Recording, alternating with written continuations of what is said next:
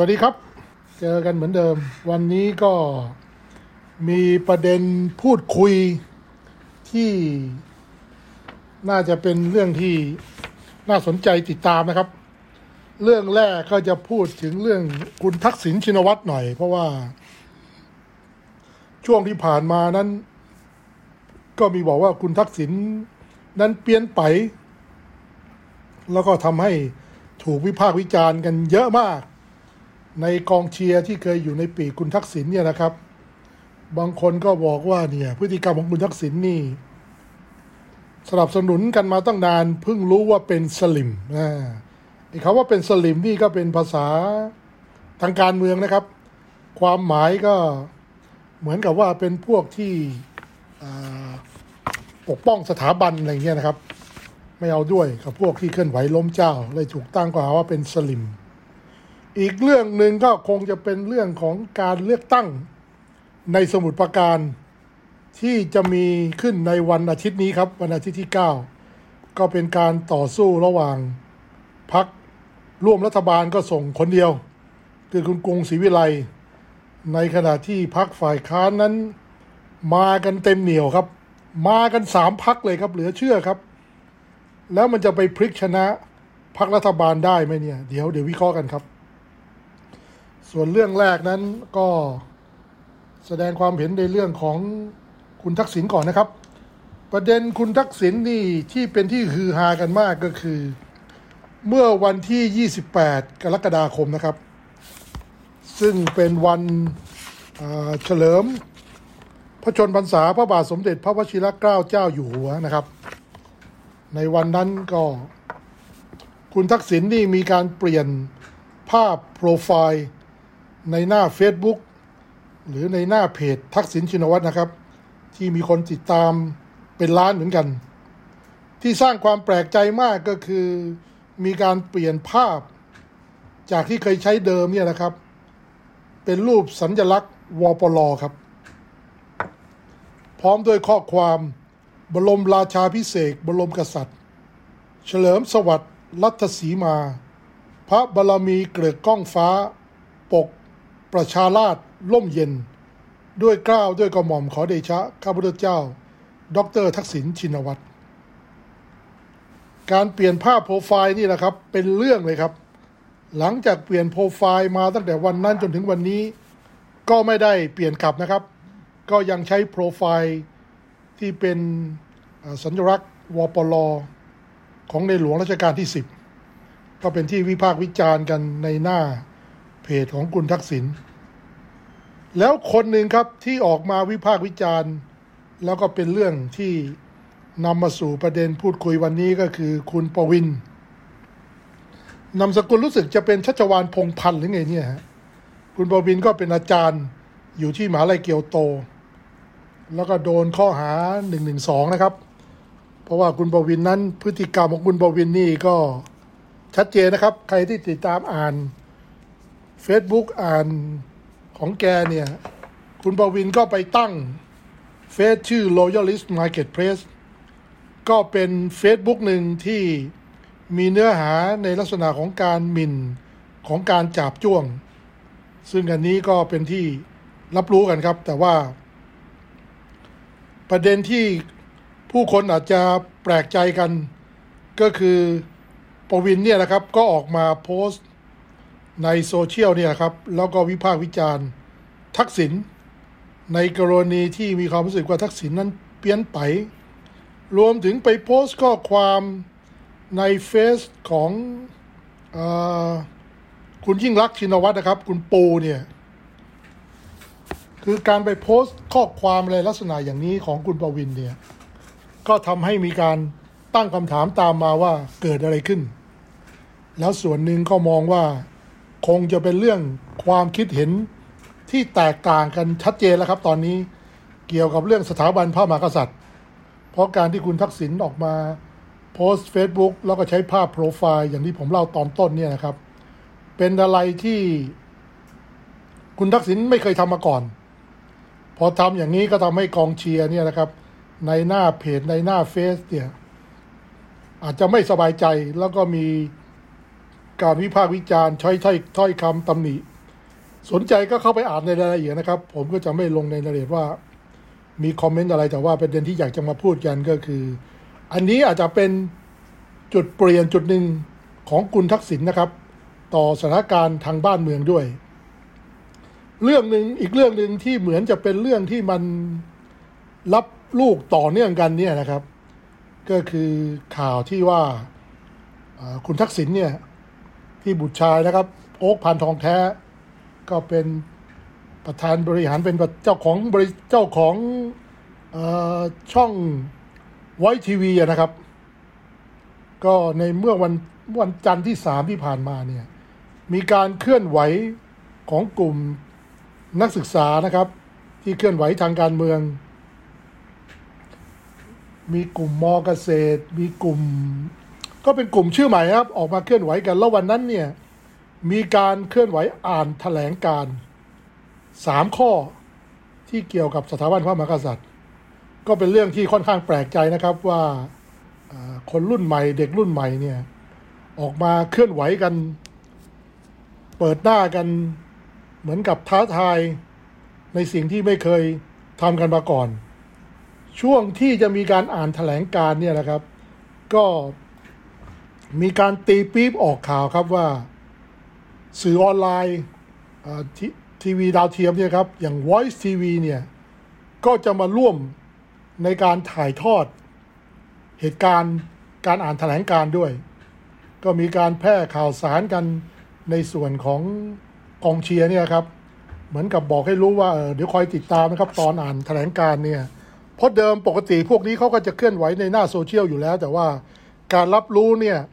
มันมันไม่หลากหลาย มันไม่เหมือนกับการเผยแพร่ในช่องทีวีเนี่ยครับ Voice TV ตกลงในเบื้องเบื้องต้นนะครับว่าจะร่วมถ่ายทอดแถลงการตรงนี้ แล้วก็อยู่ๆก็ไม่มีการถ่ายทอดครับ ผู้คนก็แปลกใจกันที่ติดตามสถานการณ์กัน ก็ไม่รู้ว่าเกิดอะไรขึ้น แต่ว่าแหล่งข่าวของผมฝ่ายความมั่นคงเนี่ยครับ ก็มาขยายความชี้แจงในเรื่องนี้ ก็เล่าให้ฟังครับว่า คุณทักษิณเนี่ย หลังจากที่รับรู้ว่าช่อง Voice จะไปถ่ายทอด ก็มีการสั่งลงมาครับว่า ห้ามไม่ให้ถ่ายทอด การอ่านแถลงการเนี่ยนะครับ อย่างเด็ดขาด เมื่อทักษิณมีคำสั่งลงมาอย่างนั้นเนี่ยการถ่ายทอดมันก็ไม่เกิดขึ้นครับ แต่ว่าเรื่องนี้ผมเอามาเล่าให้ฟังเนี่ยเพื่อประติดประต่อให้เห็นภาพถึงสาเหตุที่คุณทักษิณเปลี่ยนไปเนี่ยนะครับ ว่ามันเกิดอะไรขึ้น เพราะหากให้ Voice TV เนี่ยนะครับ ที่มีบุตรชายเนี่ยออกมาถ่ายทอดแถลงการลักษณะอย่างนี้เนี่ยมันก็อาจจะเป็นการสื่อสารให้เกิดความเข้าใจผิด ต่อที่มีต่อตัวคุณทักษิณซึ่งก่อนหน้านี้เนี่ยแล้วคุณทักษิณก็ถูกมองจากคนหลากหลายกลุ่มนะครับว่าอยู่เบื้องหลังการเคลื่อนไหวอะไรก็แล้ว แต่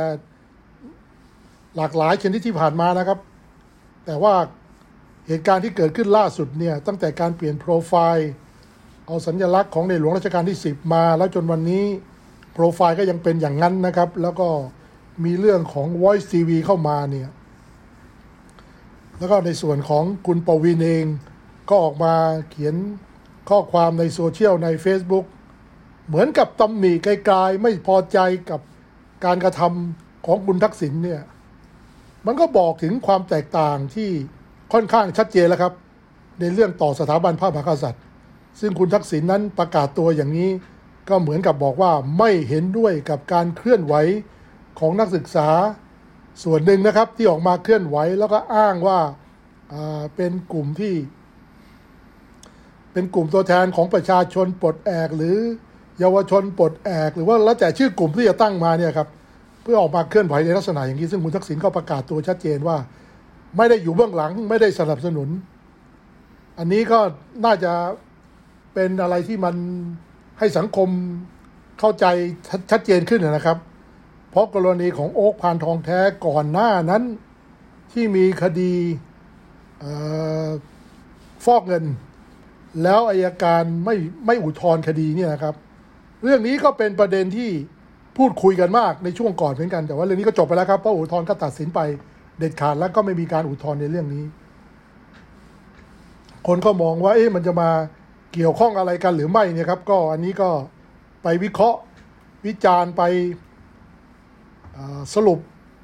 กันเราเองแล้วกันนะครับ อันนี้ผมก็ไม่อยากจะไปคอมเมนต์อะไรในประเด็น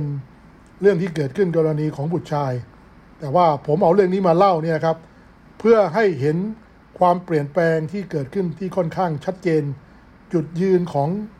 ทักษิณชินวัตรนะครับ ต่อสถาบันพระมหากษัตริย์เนี่ยที่เคยมีคนตั้งข้อสงสัยต่างๆ นานาเนี่ยนะครับ มาวันนี้ผมว่าชัดเจนมาก แล้วกรณีของ Voice TV นี่ก็เป็นเรื่องที่ทำให้กองเชียร์ผิดหวังกันไปตามๆกันนะครับ ก็ถึงกลับมาเขียนข้อความในโซเชียลตำหนิวิพากษ์วิจารณ์กัน เรื่องที่สองก็เป็นเรื่องเลือกตั้งครับ ในเขตสมุทรปราการเขต 5 ในวันอาทิตย์ที่ 9 สิงหาคม ผู้สมัครนะครับ ตัวยืนเป็นแชมป์เก่าเนี่ยครับ คือกรุงศรีวิไลสุทินเผือก เที่ยวที่แล้วได้ 41,745 ชนะคุณสลินทิพย์สุขวัด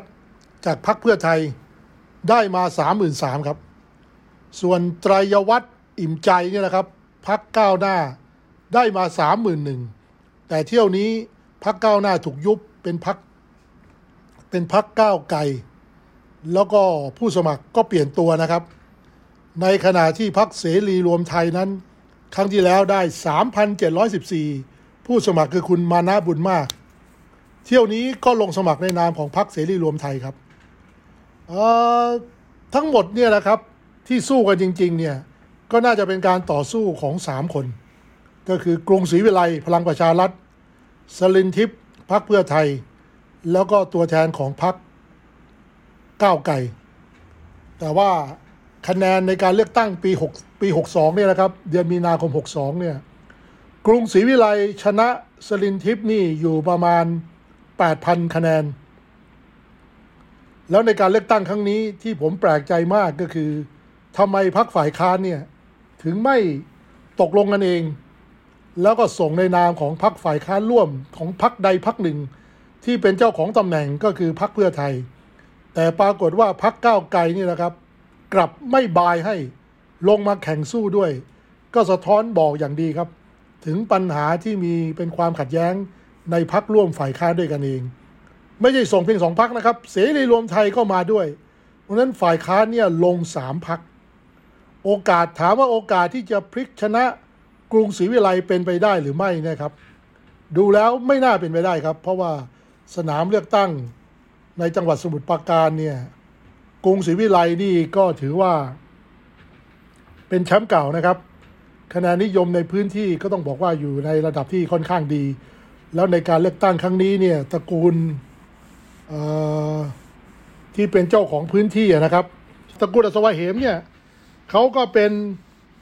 เจ้าของพื้นที่อยู่ แล้วการเลือกตั้งเที่ยวนี้ต้องบอกว่าสู้กันดูเดือดแน่นอนครับ แล้วผมดูดูตัวผู้สมัครของ พรรคฝ่ายค้านแล้วเนี่ยนะครับ แล้วก็ดูในส่วนของพรรครัฐบาลเนี่ย ก็น่าจะเป็นชัยชนะอีกครั้งหนึ่งนะครับ เพราะว่าในการเลือกตั้งตั้งซ่อมเนี่ยสี่ห้าครั้งที่ผ่านมานี่ รัฐบาลกวาดชนะทุกจังหวัดครับ เริ่มตั้งแต่นครปฐมของอนาคตใหม่นะครับพักชาติไทยพัฒนาก็พลิกมาชนะ ไปขอนแก่นของเพื่อไทยนี่ พลังประชารัฐก็ชนะ 2,000 คะแนน คำแพงเพชรของพลังประชารัฐก็รักษาที่นั่งไว้ได้ครับ แล้วก็ไปลำปางนะครับ บุตรชายคุณพินิจจันทรสุรินทร์คุณพินิษบายไม่ลงครับ พักเพื่อไทยไม่ส่ง พลังประชารัฐส่ง ก็ชนะเสรีรวมไทยไปหลายหมื่นสี่จังหวัดก่อนหน้านี้ก็พลังประชารัฐกวาดหมดครับ ในครั้งนี้ที่สมุทรปราการผมดูแล้วก็ยังให้น้ำหนักของผู้สมัครของพลังประชารัฐนะครับกรุงศรีวิไลเนี่ย น่าจะชนะมารักษาตำแหน่งแชมป์ตรงนี้ไม่ได้ ซึ่งตรงนี้ถ้าฝ่ายค้านแพ้นี่ ก็ต้องถือว่าเป็นความผิดพลาดของฝ่ายค้านแหละครับที่ไม่สมัคคีกันแทนที่จะตกลงกันแบ่งปันกันหรือว่าร่วมกันช่วยกันหาเสียง แต่กลับมาแข่งกันเอง เพราะนั้นคะแนนมันก็จะแตกครับในส่วนนี้เว็บทอล์กวันนี้ก็จบแล้วนะครับ ติดตามกันใหม่สัปดาห์หน้าครับ แล้วก็ติดตาม รายการประจำที่ผมจัดอยู่ก็จะมีช่วงคุยข้อจากเจาะข่าวนะครับ เที่ยง 50 แหล่งข่าวเล่ามาไลฟ์ทาง Facebook 4โมงเย็นครับ แล้วก็ตอนทุ่มครึ่งออกทางรายการช่อง 18 ครับ สวัสดีครับ วันนี้ลาก่อนนะครับ เจอกันใหม่สัปดาห์หน้าครับ